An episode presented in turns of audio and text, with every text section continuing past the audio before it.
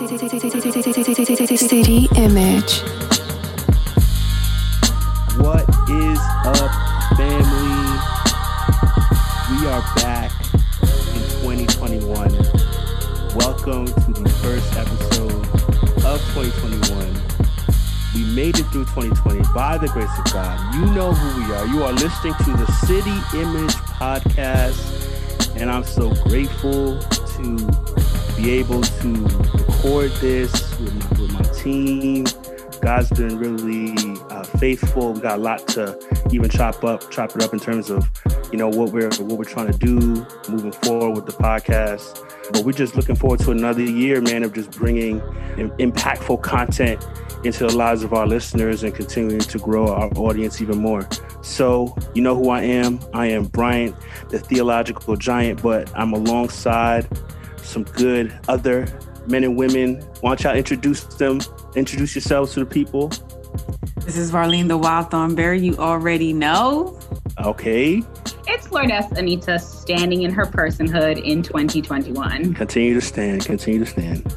It's Clay, aka Young Cleasy, aka Donnell Sterling, just, you know, trying to be that friend that says inappropriate things sometimes that you think twice about bringing somewhere. That's what's up. You know, the Lord's working on you, but hey, you know, we, we have all kinds of people on this podcast. the Lord's working on us all. But yeah, man. So man, we back, man. It feels good. 2021 is feeling good. I hope that it's been feeling good to your to each of our viewers as well. You know, I'm praying that the Lord, you know, obviously things, you know, I don't know much has changed from 2020. We're still in the midst of a pandemic. We got new variants and all of that, other other Rona coming up. But you know, God's been protecting us, man. I, I, know for myself personally, I'm super thankful. Nobody that I know that I know have had the virus, and you know, I, people that I know for the most part who've had it have survived. But you know, continuing to pray for our nation, continue to pray for you know people, because I'm sure by now you know somebody, or not you yourself, have been deeply impacted by the virus. So that's always you know something that we're concerned about. Praying for our new president and vice president. Since we took a break from last year, Biden and Harris won the presidency. So we're going to continue to, you know, pray for them. Um, we hope that they give us four years that were better than the last four years in terms of leadership. And you know, we're we're just going to continue to hope in God as we look toward the future. So yeah, before we get started, I did want to just update the audience, man. You know, we've definitely been continuing to think about how we want to structure City Image, how we want to bring content that you know reflects the personality of the people on this podcast, but also I think better reflects you know the urban space that the urban Christian space. And I think that one of the things that we did a lot last year, and I think because the tone of last year dictated it, was that we focused a lot on justice issues. We focused a lot on issues that were very pertinent to minorities. Obviously, you know, we had police brutality was big, coronavirus was big, still is big. So we really felt the need to dedicate entire episodes to dealing with that. And we still will. But we also, I think one thing I was thinking about that kind of struck me was that, you know, the experience of people of color, urban people in the city, it's just so much deeper than just justice issues, you know. And while we want to be a podcast that highlights that because that's so important for you know people you know urban spaces and christians in urban spaces trying to think about what scripture has to say to those things. I think that life as a human is so much deeper than that. So we want to be a podcast i think that begins to diversify some of the things that we talked about. And so I think moving forward, some of the things you're going to see in this podcast is we're going to be talking a lot more about other uh, issues um, in culture, you know, of course, from from a Christian urban perspective. But we're going to be talking, you know, issue. You know, it's going to be, and we've done episodes like this in the past. Like we've had episodes on Black Panther, and you know, we reviewed Kendrick Lamar's album. And so we want to get back to that, man. Christians who are not, you know, we're in the world, we're, we're, we're, we're not of the world, but we are in the world. And we want to be people who are interacting with you know music and, and movies and, and art and thinking about you know what, what does it mean for a christian to ha- have that type of creative expression so we're going to be talking about that for a part of our episodes moving forward, but we're also going to be continuing to talk about other issues like church issues, political analysis, current events, a lot of the things that we've focused on in the past. So I'm saying all that to say that you know our podcast is going to be more segmented moving forward so that when you see this change, you know, just letting you know that it was an intentional change. And we're you know we're still looking forward to having interviews as well. We're still going to look to interview people and you know so that none of that stuff's going away but we're just trying to be a little, a little bit more diversified moving forward. And we've also given uh, a special segment moving forward to clay who will what's it called clay? Let him know. It's the it's the stoop man. It's the stoop. That's it. You just talk about what's going on with your boys Girls at the stoop. Uh, yeah, low key being prayer for Clay because you know, um, I, I, I wonder what he gonna be talking about, man. You know, this man's trying to be the next Charlemagne now, but I, I really feel like Clay has a lot to say. You know, if you paid attention, man, he's always going on these little mini rants in the episode. We, we thought it'd be fun. Let's give him his own segment. So, so yeah, that's going to be happening moving forward. And, you know, we appreciate your feedback, man. Like, we appreciate, you can always email us at cityimagepodcast at gmail.com or message us on our social media to let us know what you think. And we're, we're always looking to provide content that you want to listen to, that you want to hear. So please continue to uh, update us. So yeah, yeah. thank you uh, so much, man, for continuing to rock with us in 2021 and we will look forward to continuing to just edify and encourage and give wisdom as best as we've got, gotten it from the Lord. So, yeah, keep it locked, man. You are listening to the City Image Podcast. We will be right back. All right, all right. Welcome back to the City Image Podcast we're going to start this thing off, man. We wanted to actually recap at a time of this recording. It's the day after the Super Bowl. And, you know, obviously Tom Brady, who is the GOAT right now, established, in my opinion, probably the greatest American athlete of all time. Seven championships, 10 Super Bowl appearances. People probably Clay's shaking his head. He's angry. I'm triggering him already. no, I got words. I got words for that. I got words for that.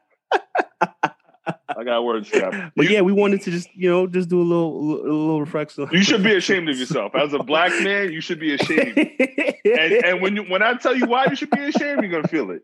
You feel it. Oh man, you know somebody was telling me, look, man, yo, we cannot acknowledge Tom Brady the goat, not not during Black History Month. Can't do it, but he, he's not even the goat. He's not the goat. All right, you have statistics. You know, people say, okay, the most winning percentage in your sport. I'm sorry, you only play 18 games, homeboy. You spend most of the time running. I don't want to hear it. Second of all, last time I checked, Michael Rosalie Jordan mm-hmm.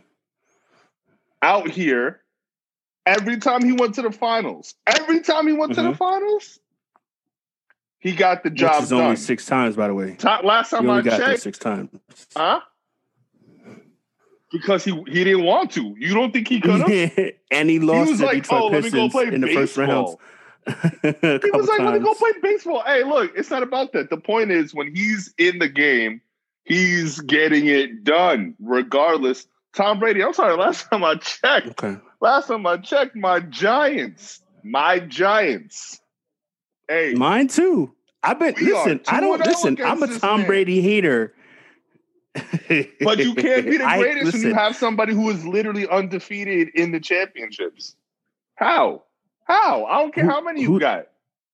I don't know, man. Getting Michael getting Jordan's undefeated, undefeated in the dance. When you get to the dance, he shows up. He's hitting the Dougie. He's doing everything. When he gets to the dance, that's it. So, black people, that's what you have to say. Anytime someone's like, "Oh, oh, Brady's the goat," we know we know who he is. We know who Tom Brady is. All right.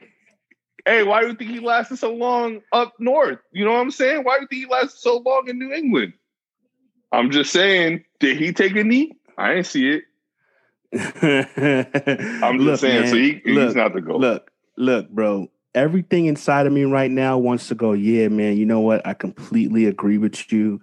I have hated on Tom Brady ever since at least 2008 when he first fought Eli Manning in, in the first Super Bowl. And I've wanted to see Tom Brady lose every single Super Bowl he's ever been in.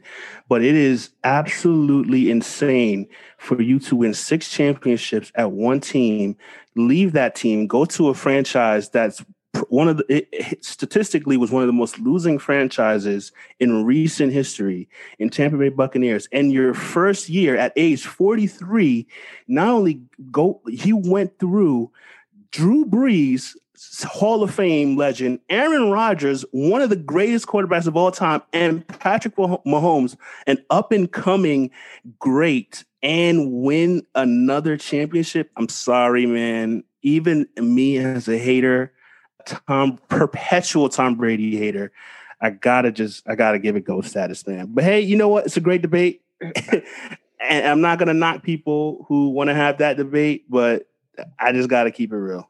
That's nope. I'm hey, all day. All day. MJ. All right, Sorry, so let, us let's, let's let's let's move on. Let's move on. Let's let's move on. All right, so there was a, a a halftime show that took place, you know, with with with the homie, the Weeknd. Which I think, man, how was that? The Weeknd is an acquired taste. Seriously. I mean, it's either you love him or you hate him, and I'm not even. Mm. You didn't well, acquire the taste. No.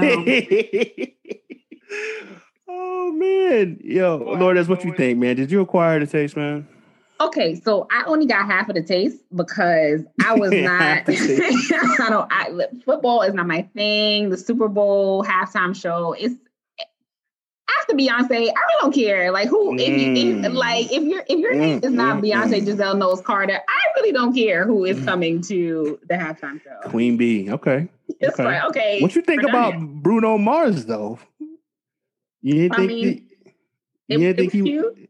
But again, if your name is not Beyonce Giselle Knowles Carter with the entire Destiny Child roster and everyone with her, I don't really care. Or maybe Janet Jackson maybe Rihanna, like me, er, that maybe, but anybody else was like, I don't really, I don't care. So the Weeknd, it was like, I don't think I was high enough to watch what was happening with.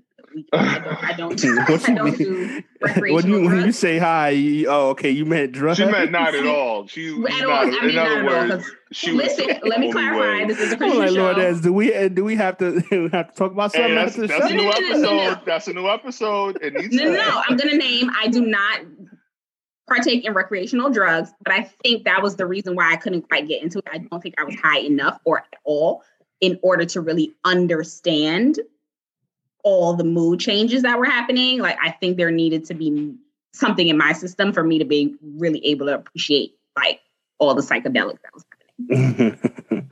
okay. Okay. Clay, what, what, what were you thinking? What's your thinking, man?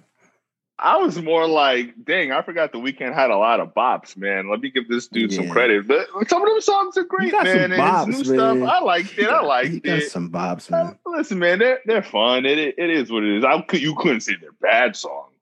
You know what I'm saying? But yeah, some bops over the years, and so I thought the performance, I you know, people gonna hate him. I feel like what else can you do? Like there, I, I, a big reason why it was kind of whack was there's like nobody there. There, it wasn't. Yeah. It didn't feel yeah. like a like yeah. a halftime show. I also, you know, do think that we, you know, some artists think, you know, when they're putting something together, they're like, "Oh, this is going to be amazing. People are going to love this. This is some genius stuff." Eh, and it flops, man. Sometimes you flop, and I, and I thought that performance was was a flop for sure. Thank you. I feel like he's not a performer, and so yeah. when you think about the halftime show, you need like yeah.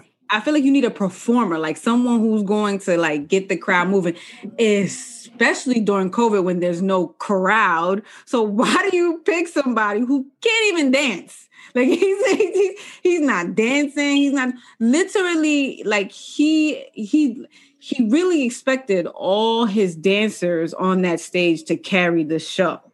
Really, that's what he did. Yeah, but the he dancers basically is really Mariah was- Carey. She oh, basically Oh, well, I mean, You ever know, see them look. like move her? You ever see that? Like they she be I love Mariah for that. Like she is such a diva. She's like, listen, I am going to give you voice. Y'all move my body. I love her. I want to be that level bougie. That is just like I know what I do. Ta- would you take the Weeknd or Mariah? Do like like the carry me Mariah or the Weeknd over this? The The carry carry- Mariah. Right, You exactly. won't take Sleepy Mariah. We need to make that a name. By the No, way. Come on, Mariah. you can't front Mariah's voice. I mean, Guinness Book of World Records. Was She had was a real voice. was She had Oh, a real no. voice. Let me say something. I will. I will take Weeknd cracky voice, sing can't really well, whisper, though. sing Mariah Carey over the Weeknd eh, with with people carrying her across the stage, n- voice cracking, not whispering. I will take all of that over everything that just happened on Sunday. One hundred percent. Oh, know my what's goodness. funny? I'll, do, There's I'll take Mariah. I can't. I can't. I can't. You no. You didn't hear? him? No, the Weeknd's voice was cracking on that stage. He could not. Yo, you could I tell hear he was struggling a bit. First of all, his Listen. voice is not even that great. Like, come on, like. I like it, little You- Michael no. Jackson type voice. Yo, Yeah, but y'all not- y'all not compare him to understanding. Yo, Michael. this dude- Don't do it. Nah, listen. You you're Listen, not he's not even- he's from.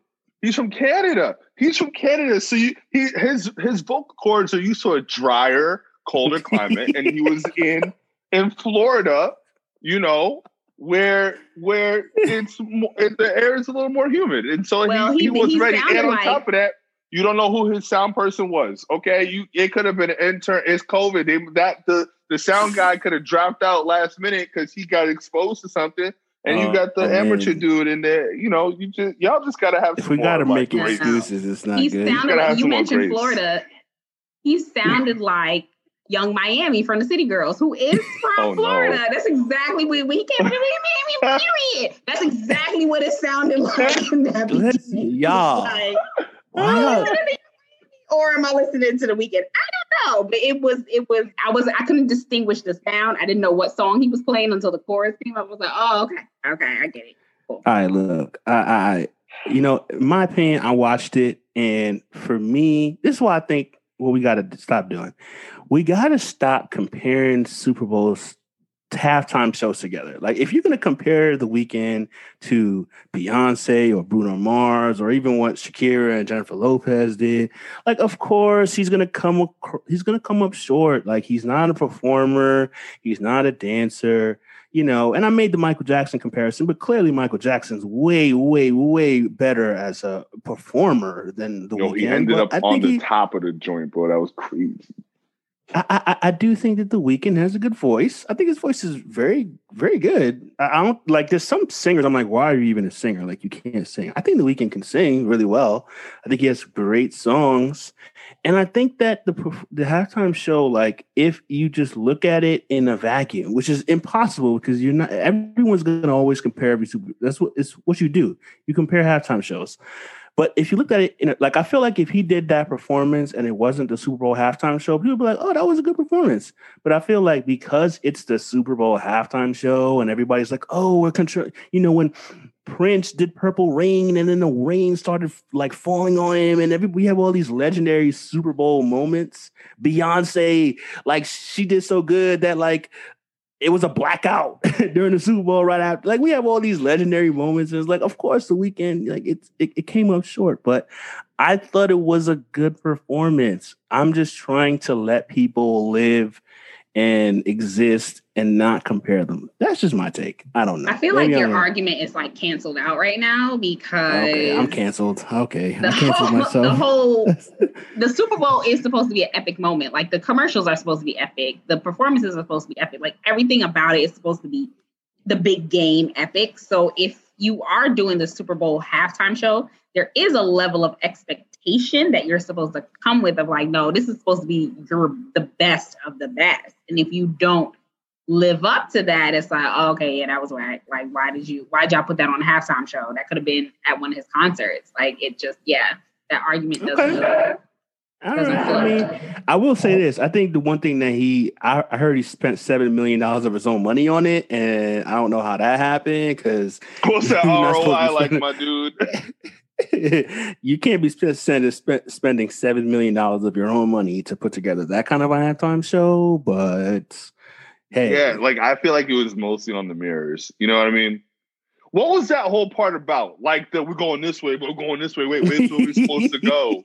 What was that? The memes, what yo, was that supposed to represent? Like, the one it was like the, one like me looking for my phone or something like that. Like ah! Oh, bro, the memes were hilarious, bro. I, I didn't know. Look, okay, look, I'm not gonna defend the whole thing, man, but I don't know. All right, look, I give it a C minus. Okay, what's what what what what, will be the the letter grade you would give it? I give it a C minus. I, I, I thought, look, man, it's it was decent. It's not top of the class. C minus. A D. It gets a D for me. and and look, that's still kind of passing. So at least I give him a pass. okay, there you go. He passed. Okay, that's fine. I give I give him a I give him a C minus because I, I like some a lot of his songs, man. He got some bops. I'm not gonna lie. For the songs, I mean, the songs were like a B minus. I think I liked the flashing. Overall, I, I would give it a C. Overall. Okay, look, he gave it a high grade to me. Yeah, you know, it wasn't, look, it wasn't so, terrible. Okay, so look, he got a passing grade. It probably wasn't worth seven million of his own money, but he got a passing grade. Okay, and I think another thing though that I did want to uh, hit on, maybe just briefly, was you know the Tampa Bay Buccaneers had three black coaches and two women on their coaching staff, and that was that was huge. They uh, the, the, the offensive coordinator, defensive coordinator, and the special teams coordinator, and then two women who are assistant coaches. One of them is the assistant coach for the offensive line. I forget the other one, but and that's historic moment. The first time that such a diverse coaching staff has ever won the Super Bowl. So that was a big, huge moment. Shout out to Bruce Arians, their head coach, for intentionally trying to, you know, diversify the the coaching staff. So, you know, there was a part of me that was like, oh, Tom Brady, I don't want to see him win. But another part of me was like, yo, man, you know, shout out to, you know, diversity in the coaching staff winning winning a Super Bowl. So I thought that was huge. I really struggled with the head coach situation. You know, his last name definitely uh, took some adjustment for me. I was like, when I first heard it, I was like, wait, what's his last name? But I, you know, I think that that goes to show.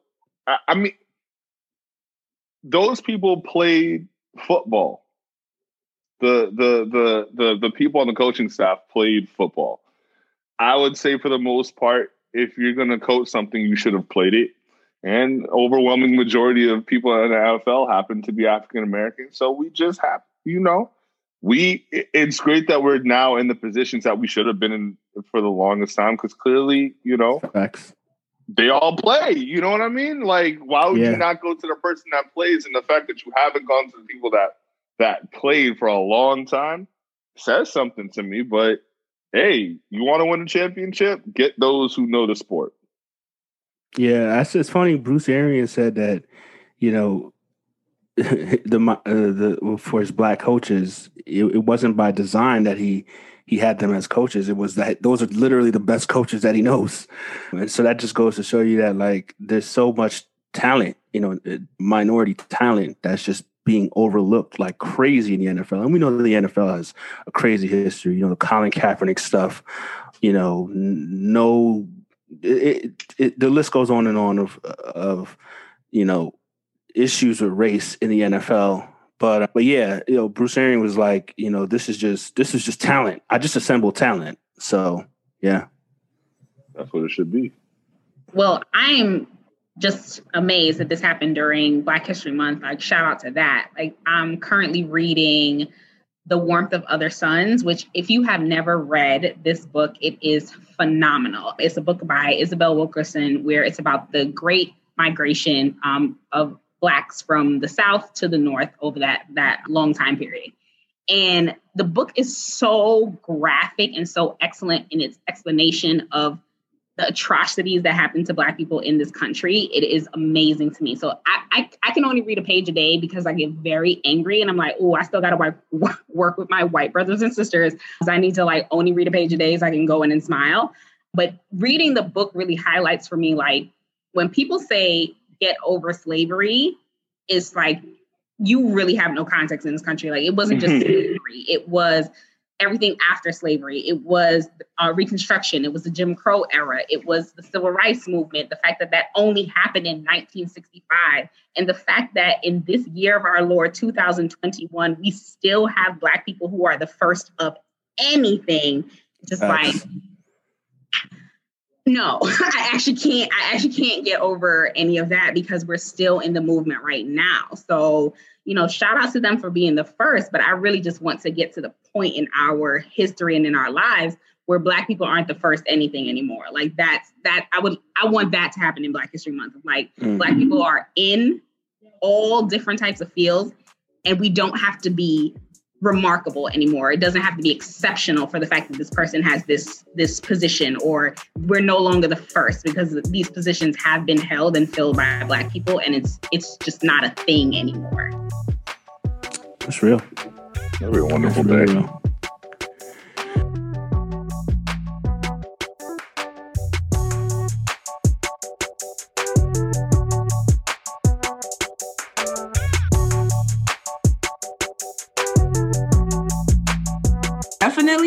Real. into that, and like I realized that like we definitely marriage, recording, by the way. you know what I'm saying? Like it's not it's it's not what it's all cracked up to be you know what i'm saying and it's just like i don't necessarily think that you need to have a ring in order to like be solidified in a ministry mm. i think that singleness mm. is mm. something that gets overlooked uh 100% you know, and like there's there's there's a whole lot like there's a whole lot that needs to be focused on in singleness other than just being single and waiting for your mate. Okay. Yeah.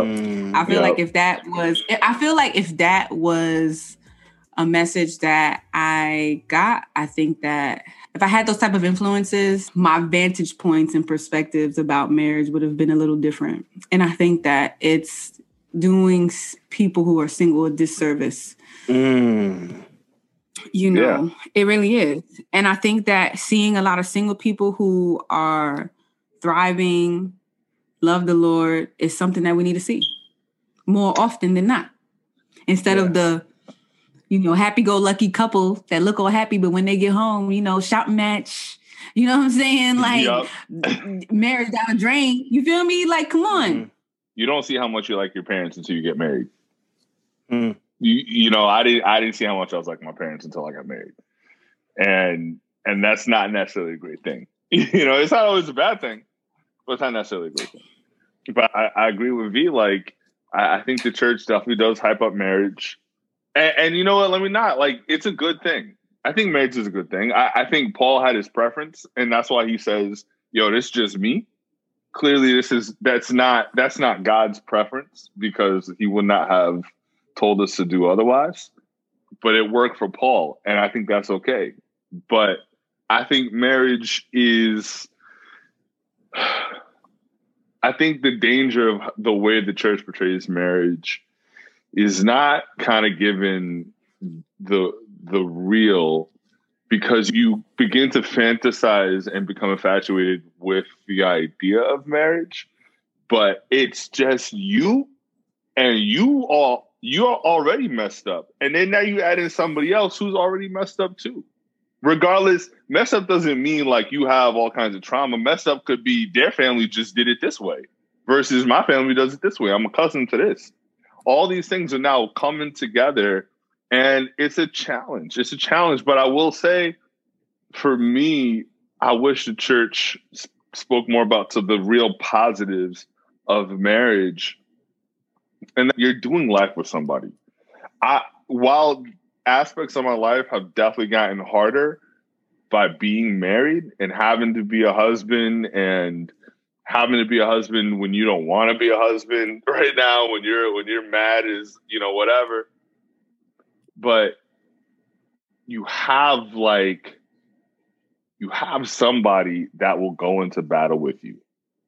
The other things in my life have become easier. Like certain things in my life have definitely gotten easier because i got married.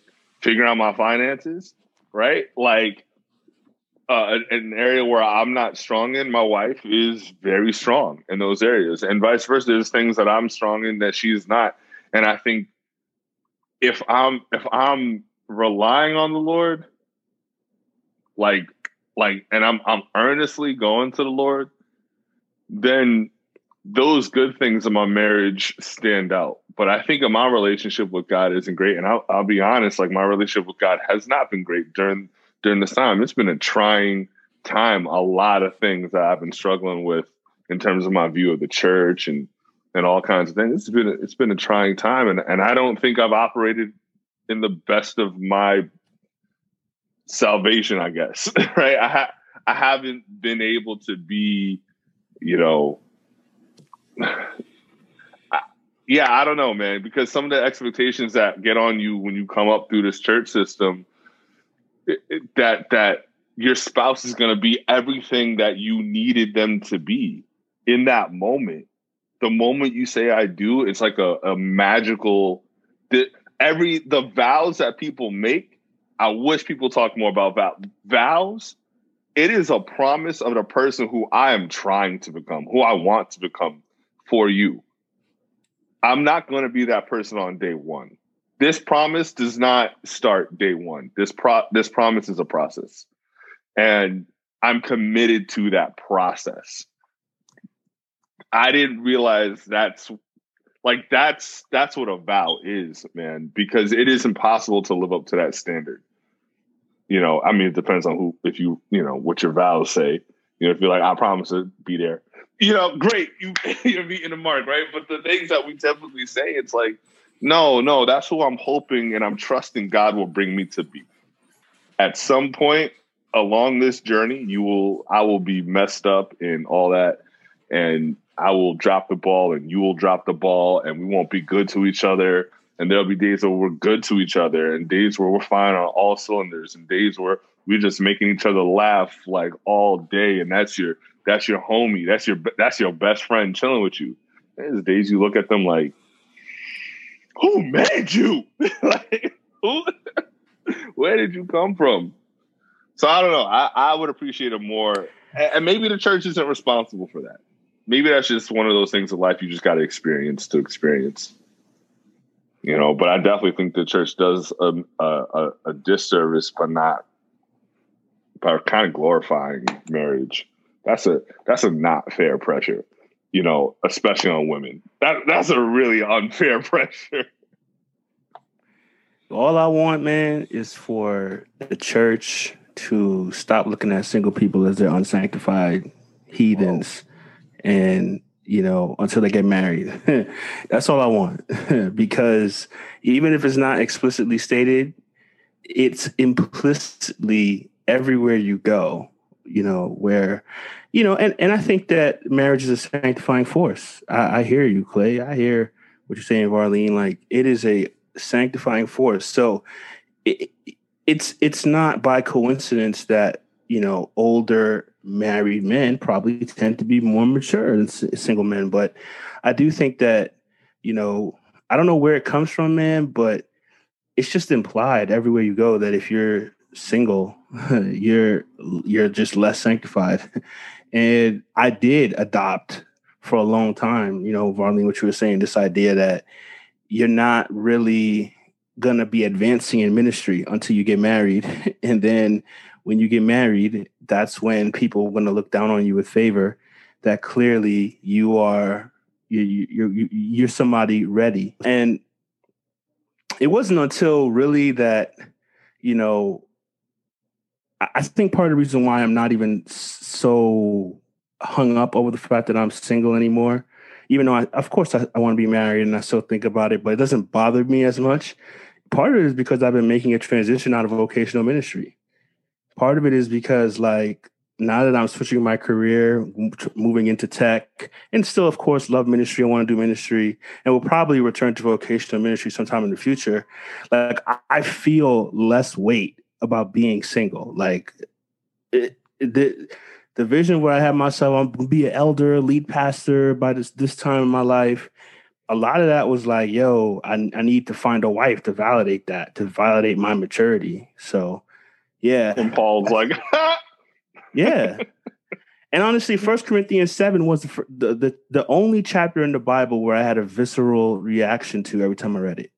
You know, a lot of people they read the Bible and they're like, "Oh my God," you know, genocide in the Old Testament, or like what the Bible says on sexuality. It's so crazy, and I'm offended. I was like, "Yo, what, what Paul says in First Corinthians seven is the most offensive thing that I've ever read in the entire Bible. How dare he say it's better to be single than married? How dare he? That's an absolute like there, there's never been a text I've read in the Bible that I'm just like, I don't want to submit to this. And when you come across a text like that, that's probably the text you need to be meditating on. You know, my views have changed, man, the last few four years. And it's definitely I definitely appreciate my appreciate my singleness way more, way more, you know. So but yeah, that what you said, Varlene, was just just spot on, man. One hundred percent. Oh, and by the way, hi, Lord as yes. Hello, good evening. Sorry, I'm still I'm still working, so I'm like jumping between That's the two. This is basically um, a clubhouse video. I'm like, listen, I'm being real, real. The only reason I ever wanted to get married is because you can have sex. Like that's it. Everything else. Is, got friends. I got family. I got, I a career. I have, you know, I get validated in all other aspects of my life if if the only reason that if the only difference between my life and yours is that I get to have sex with somebody, it's like, oh, okay, cool. I'm way more content in my singleness because I live alone and I I realize how much I love my space. And anytime people try to come over, I'm just like, why? like,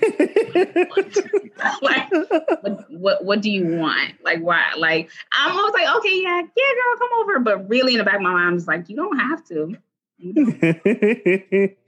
it's a, like, it's a great thing, man. It is a great thing. I, I say cherish it. I, I, will say, however, life is seasons, and while that season sometimes works for someone's entire life, and that's a beautiful thing, and sometimes it changes. Like for me, like I. I was getting real cool with like, you know, maybe the celibacy is, you know, maybe I don't, I, maybe Paul was on to something for a while. I was like, man, I, living on my own and I have to answer to anybody and, and do whatever I want. And, you know, it, uh, it changes. Sometimes you meet the right person and it, and it changes or the right circumstance and changes or whatever. But celibacy is just, the only thing I want to change. That's the, that's the only part. Because like we can be mad. You live at your house and I live in my house okay. Girl, yo, that's the life. Like, why can't that be the situation? Well, we are, we are. I, I, you know, I'm committed to you. You're committed to me. You just, you go there, and I, I'm here. But if, I mean, if somebody asked me to marry them tomorrow, I'd be like, okay, let's get married. But it just is like now my my desires for marriage have shifted because I like my life. Like I really like my life. Um, yeah. You're gonna be hearing so, that in the episode and be like, "Yo, she said it. She said they if I ask, she'll say yes. What's up? I wish yeah, I would, because you know what? It'd be all these dudes. It's like, oh, I like her, and don't say nothing. say something. Okay, you like me, and oh yeah, yeah. That's another. what I'm supposed to do with your life? Nothing.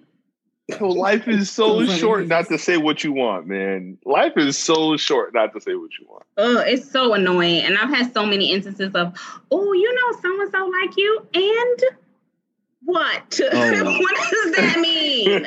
Damn. I don't mean nothing to me. Is he is he gonna tell me that? Okay, then great. Yo, why do people always want to be in the mix? Like, yeah, why, so why, why, am I hearing from somebody else that you feel? You know, actually, I was I, was, I was having a conversation with Rich. Yeah, my name is Rich the husband, Young Flatbush, one of the founders of the City Image podcast, and I was telling him I was just straight up like I don't even think I need the the emotional sort of intimacy that like husband and wife give to each other. It really does boil down to just that physical desire for sex. And that sounds extremely carnal.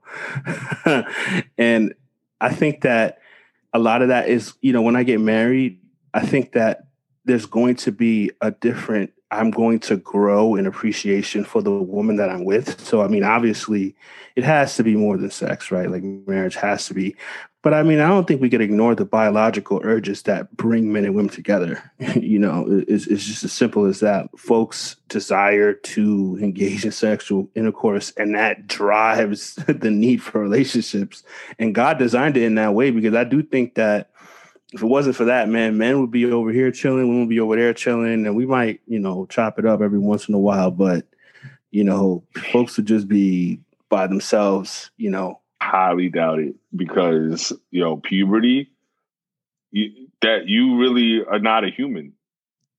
Like, you think it's to be like the middle school dance boys on one side, girls on the other side. Nah, bro. Do you remember what it was like to be 13? Do you remember 14? Well, I mean, that's because we had we had, we had these urges that that that pulled us pulled us together. That's what I'm saying. Like, if, if them urges weren't there, we wouldn't care. That's yeah.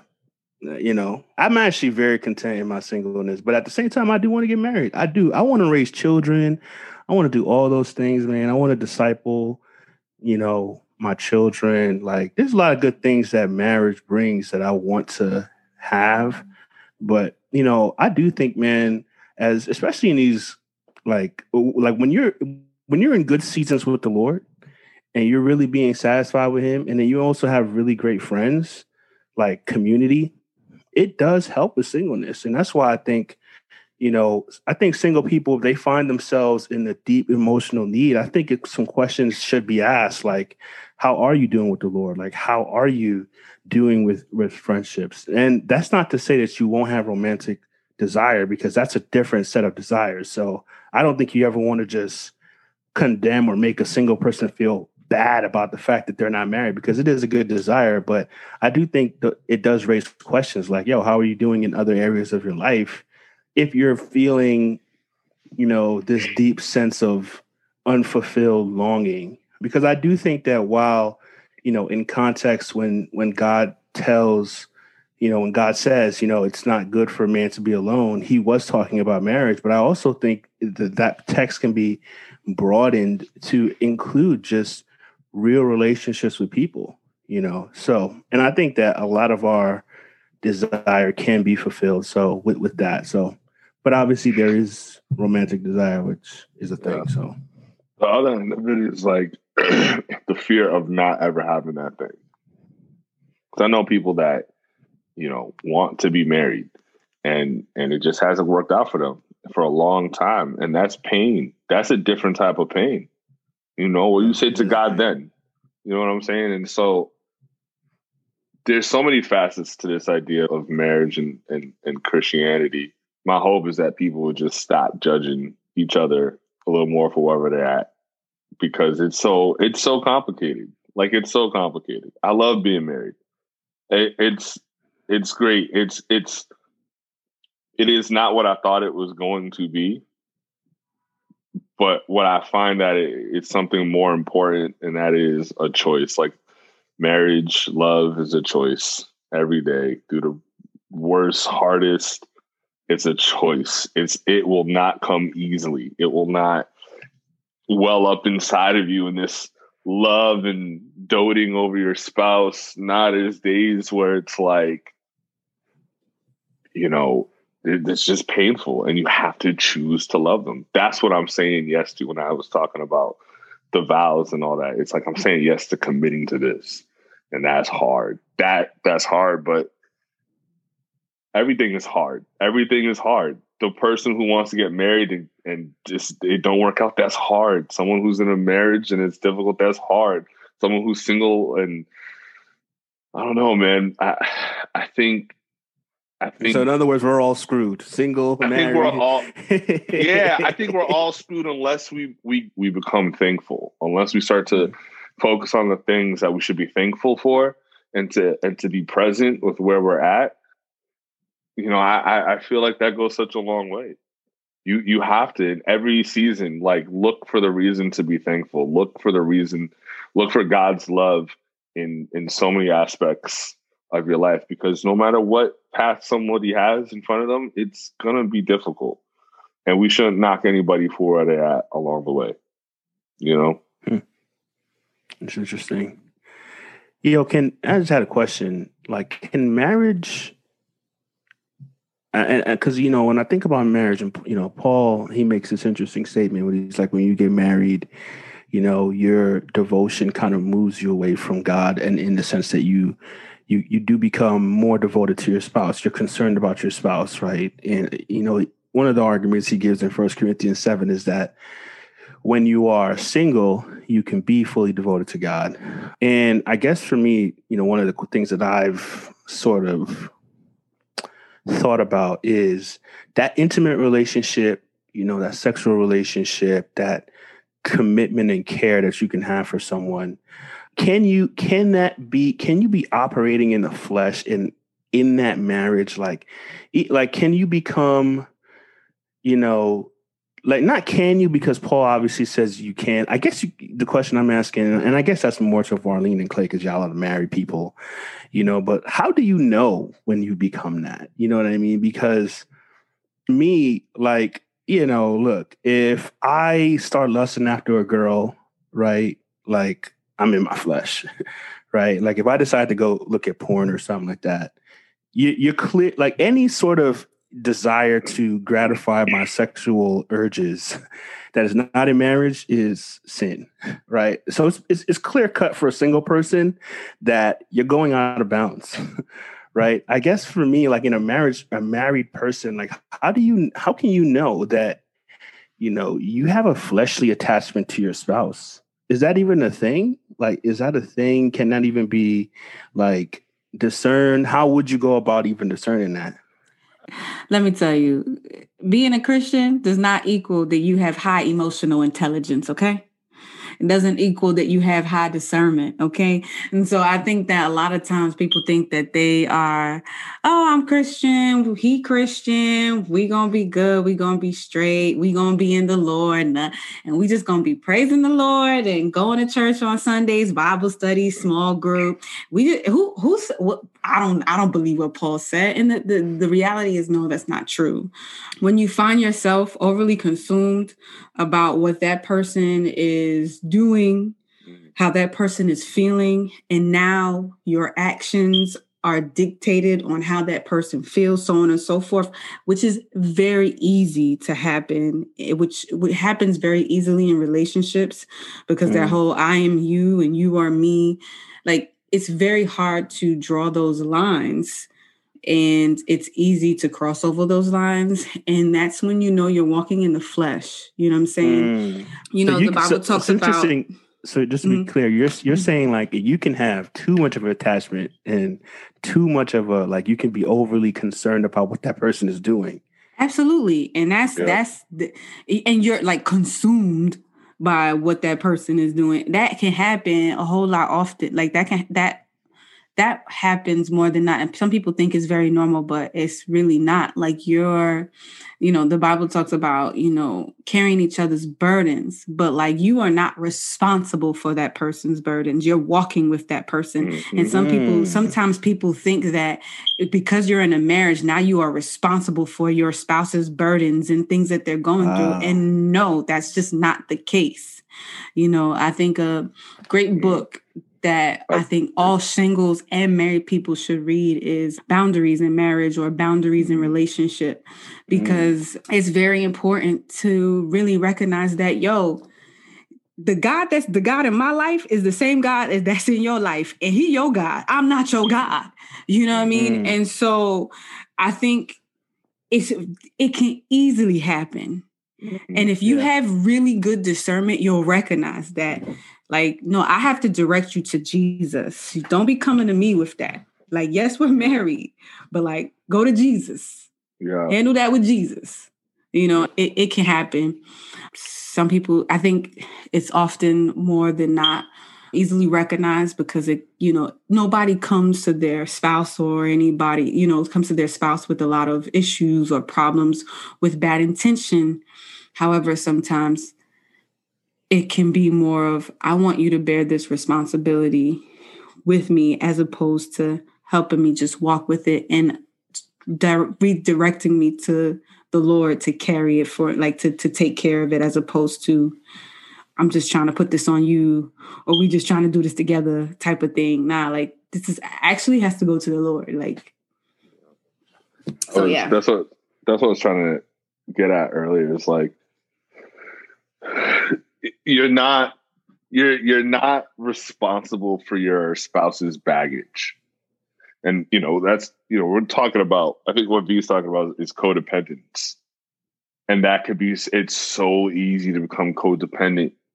And and like what I was saying earlier, like that's that's the danger of, of kind of illuminating the, fantasy of marriage is because someone's going to walk into that marriage with these unrealistic expectations of how things should be and and that is going to be a hard conversation each and every expectation that one of the people in that relationship did not meet. Because when you do that you're looking to the other person to look i don't want to say be your savior but to be this like christian hercules. And nobody is that person. That's the nobody is that person. We think that they they are but no one is. But yeah in that like if my relationship with you you could if Elizabeth and I are having problems, I'm not saying this is always the case, but there's a good chance somebody's relationship with God ain't ain't clicking. Right. Mm-hmm. And I can find myself very consumed with what Elizabeth is doing, and she can find herself very consumed with what I'm doing. But it's like, what is God doing? You know, what like I, I'm responsible for that. I cannot put while I can help Elizabeth with her burdens, she can help me with my burdens. It is all responsibility. I want to make that load lighter on Elizabeth. And I know she wants to make that load lighter on me, but I can't pick the whole thing up and walk it for her. She can't pick the whole thing up, but is a personal responsibility that we have, you know, to the Lord first. That if that's not first, if I love my wife more than I'm loving God, there's something messed up. You know what I'm saying? Like, but but what I, I didn't realize when I was single is how easy that is to do. It seems like it springs from good intentions, which is why it seems like it's so deceptive. Because if you see that your spouse has baggage, you you naturally want to help, you know. And of course you should try to help, but it seems as if this the switch from I'm helping to I'm trying to fix you and Jesus should be the one trying to fix you, it seems like it's it seems like it's a blurred line at best if it's not completely invisible and then you just wake up one day and you realize wait i'm literally trying to be jesus to my spouse right now you know and i don't know yeah of course it's something i've never experienced but it's just a question i've had like how do married people keep themselves from that, you know, because I think as a single person, it's just, I think the lines are a lot clearer in terms of what you should and shouldn't do. I'm not saying that aren't blurred lines and relational sort of things that, you know, how you should be interacting with people, but I just feel like a married person, the lines are just so blurred in certain ways, you know, that, that you can, I mean, some, some things are probably more clear cut. Like if you're married, how are you going to interact with other people? But in terms of how you interact with each other, it seems like it can be very blurred. Just just as a single man observing my married friends. I get, I get in trouble all the time because I, I want to fix. I, I need to fix it immediately. And I don't need to always fix it. And that's the beauty of marriage, right? This is the good thing about marriage. It is a mirror. It's it's a mirror being held up to you. And that's a great thing right? Because even out Elizabeth would get on me all the time. I'm always trying to fix. and I'm talking. I'm not doing enough listening. And I'm thinking like, yo, I can see the the logical solution in this. Let's, you know, just do that X, Y, Z, and you'd be good. But that's not what she needs. And that happened in my ministry. You know, I had a leader that, you know, was just going through something and he and and he wanted to get off his chest. And I heard Elizabeth in my head, like, shut up and listen. Like I was, I started to talk, and I and it was like a lizard's voice, like shut up and listen. And I stopped talking. I just listened to my brother, and and and he was like, "Yeah, I appreciate you started to listen because I was getting tight that you just kept trying to do all this talking and fix the situation." You know, so Mm. yeah, that's That's your I'm wife sanctifying you. that's but right, and that's the good thing. And I and and those are things that get added onto the person of Clay that are wonderful and beautiful things. I, I don't think I would have gotten that if it weren't for my wife.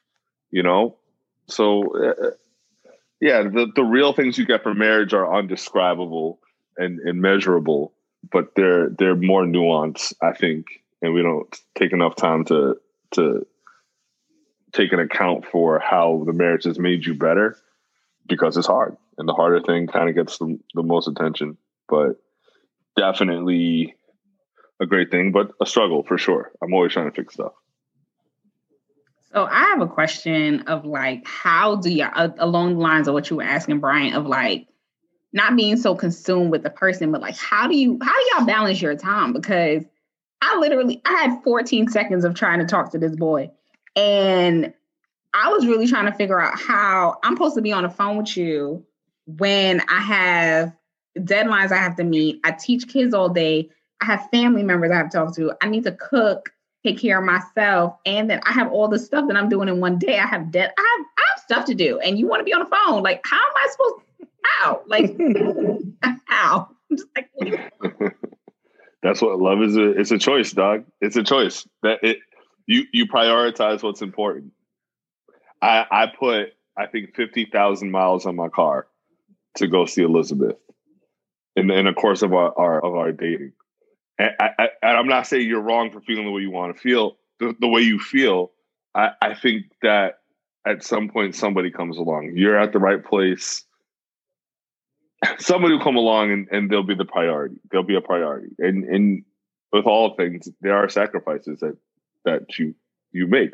If that person's worth it to you in the time, that's the great thing about dating because you can decide, nah, I, I don't I don't want that. But I think you got to make time for what you find important. And if somebody comes around that's really like that's that's your person, you'll you'll find the time. You'll find it. child, I ain't met my person yet because I'm just like, get, off my phone. like, I Um, want to sleep. I don't want to kiki with you. Like I just, oh my god. Um, I'm at work. I don't want to text you. That's hilarious. But you're not wrong for that. That's who you are, and that's wonderful. That's who you should be. Um, like, that's great. That's Mhm. you. Somebody else will come along. Hopefully, that fits that that that puzzle, or you'll be willing to shift your puzzle pieces around. I It- might have to hey. shift because child, I be I don't be talking. I'm like, what? Oh, I guess you gotta. I, I think you have to entertain people. I, I think that's how like people get in relationships. Like you actually entertain one another, and y'all like keep entertaining one another. Like I, I'm I'm feeling like that's the disconnect that I'm having. That it's like, oh, I have to keep entertaining you. All right. Dang, I gotta keep relating to you. That's I have to crazy. keep, I have to keep I have to keep on relating to you. Wow. you have a relationship, one has to keep keep relating. So that's the that's the part I have. to I'm like, mm. Hmm. but this work though. Chalet. Mm-mm.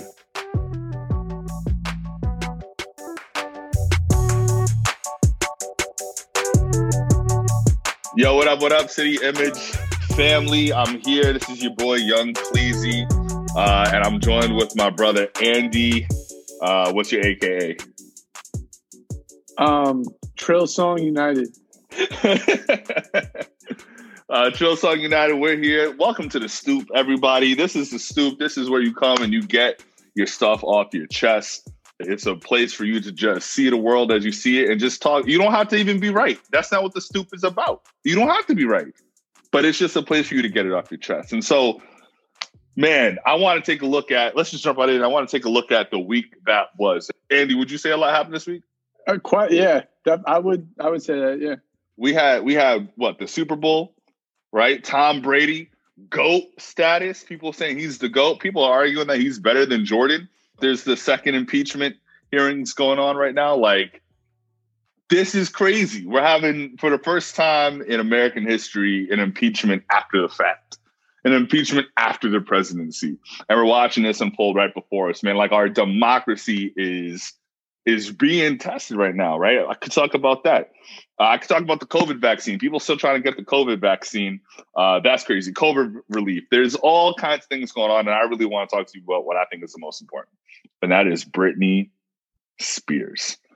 Friday, FX released a documentary. It's an unauthorized uh, documentary on the life of Britney Spears. Now, y'all remember Britney Spears, man? She top of the charts. Everybody knew who she was, loved her. She was on MTV everywhere. And then out of nowhere, it seemed like Britney started going crazy. At least that's what the tabloids was telling us. Remember, she shaved her head, the whole nine. This documentary really like focuses in on her life, the rise and the fall. We love this stuff, the rise and the fall of celebrities, right? Let me just give y'all the the breakdown of this documentary. Essentially, Britney Spears is being held captive by her father. Okay, she was she was deemed a uh, conservatee of the state, right, or not the state of, of someone else, and so her father is her conservator, and she's a conservatee, which means she does not make decisions for her life. She has been deemed incompetent by the courts, and her father is in control of her money and her personhood, right? Which is crazy. Her father decides when she goes to work, what she who she talks to, who could come over, all aspects of her life. Meanwhile, homegirl has two kids who she hasn't seen, right? It's a crazy story. I'm watching all these people who, you know, I don't shame anybody, but a little weird to be over 30 years old and and and protesting and having free Britney signs and, and everything. And I mean, it's turned into some conspiracy stuff, man. She's she's uh, on leave, Instagram. Leave, leave Britney alone, man. Leave Britney like, alone. That's, like that's the what they're trying. That's what they're trying to do. This whole time, I didn't know it was a whole movement, but it's a movement. Movement. People are really they show up to the courthouse with free Britney signs and trying to get her get her free. And and and it's a sad story. I take no no joy in this. Right. I think the world, you know, for a period took joy in watching the downfall of of Britney Spears, but I take no joy in it. You want to know why I take no joy in it? Because that's family, y'all. That's family. Like, what you mean that's family? I'm a black man. Well, recently, Ancestry.com popped up. Guess who his cousins were? Britney Spears? Listen, I don't know how accurate that is. I don't know how, but it came wow. up on Ancestry.com. So we're, we're cousins somewhere, right? So you're, and I was you're like, also related through marriage to Kevin Federline. Basically, that's my cousin in law. That's my dude, you know? We grew up in the same hood. But essentially. So that so, he, he kind of did try to appropriate that, uh, exactly that. But anyway, he did, he did. But look, he definitely did. So yeah, she's she is she is some kind of cousin to me, and that got me thinking, how the heck is she my cousin? I'll let you figure that out. But that that whole documentary, man, it was a crazy documentary. I highly recommend it. But there's one part that stood out to me, and this part I think is the most important part a lot of what Britney has gone through, a lot of what Britney Spears has gone through, I think in large part is due to the paparazzi. The, the documentary covers the paparazzi who was covering Britney Spears at the time. And these people were malicious. They were malicious. They were, I mean, everywhere. I mean, she go to the bathroom and they're there. You know, she sits down to eat, they're there, and they would ask the rudest questions, like questions that you can't ask a black person. Can't ask a black person these questions. You get you you're gonna have to fight with the type of rudeness that these people approach this woman with.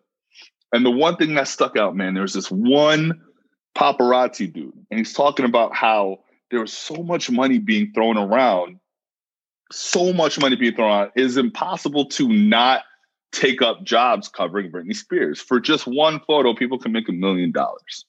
And so uh, this this cameraman, he was like, man, I I I wanted to be a filmmaker. I wanted to be a filmmaker, but that lifestyle sucked me right in. And we are making so much money. And so you're literally terrorizing this woman who's going through all sorts of crazy things in her life, and you justify adding on to it, playing a part of it, even though you may not have caused the whole thing, you played a part and you didn't care because there's a check assigned to it. Interesting. What does that got to do with us? I was watching the news last night. I'm gonna play a clip for you guys. This is from Bruce Castor, an attorney for Donald J. Trump. This is what he's got to say on these impeachment hearings. And he's speaking specifically towards Donald Trump's responsibility for the uh, riots. Here we go. Just because somebody gave a speech and um, and, got, and people got excited, that that doesn't mean that the speechmaker's fault. It's the people who got excited and and did what they know is wrong. It's the people who got excited and did what they know is wrong. Ladies and gentlemen, this is what I think one of the biggest glaring issues we face in our country. It is a complete and total lack of taking responsibility for your own actions. Bruce Castor is making an argument that Donald Trump should not be held accountable for inciting riots. Uh, in his words, he says, just because somebody gave a speech and people got excited, that doesn't mean it's the speech maker's fault. Let me tell you something. That right there, my kid, if you if you raise your kids with that type of like teaching, I don't want my kids to play with your kids. You you're you're you're not doing a good job as a parent. If your kid clearly does something messed up, and then you come up with every excuse so that they don't have to take responsibility for that, how will they grow? And our entire country, our entire history of our country, from the time of slavery to now, it's the same rhetoric. It's the same rhetoric. It's the people who got excited and did what they know is wrong. If I hear one more time slavery was a necessary evil, you got caught up. The money was too good. And that has carried through until today. And we see it on full display. One, I'm a slave for you totally hits different now. I can't listen to that song with the same. But you know what though? You know what though? It's hit me, baby, one more time until you free my cousin Britney, homie. Otherwise, America, I think we're doomed. That's it. Peace. All right, guys. Wow, great episode. It's so good to be talking with you guys again. I, have thoroughly enjoyed it, man. I think we're gonna have a, another great year of the City Image podcast. Uh, signing out, man. This is Bryant, the theological giant. Marlene, the wild thornberry. Lord Estamita standing in her personhood in 2021. And um, happy Black History Month because I'm an HBCU grad. So, yeah, do all that. I'm an HBCU attendee. So, there you go. And I'm black, so that's all I need. it's your boy Clay, aka Young Queasy, aka Donald Sterling and I think I was appropriate. okay. All right, That's guys. It. See you in the next one. City Image.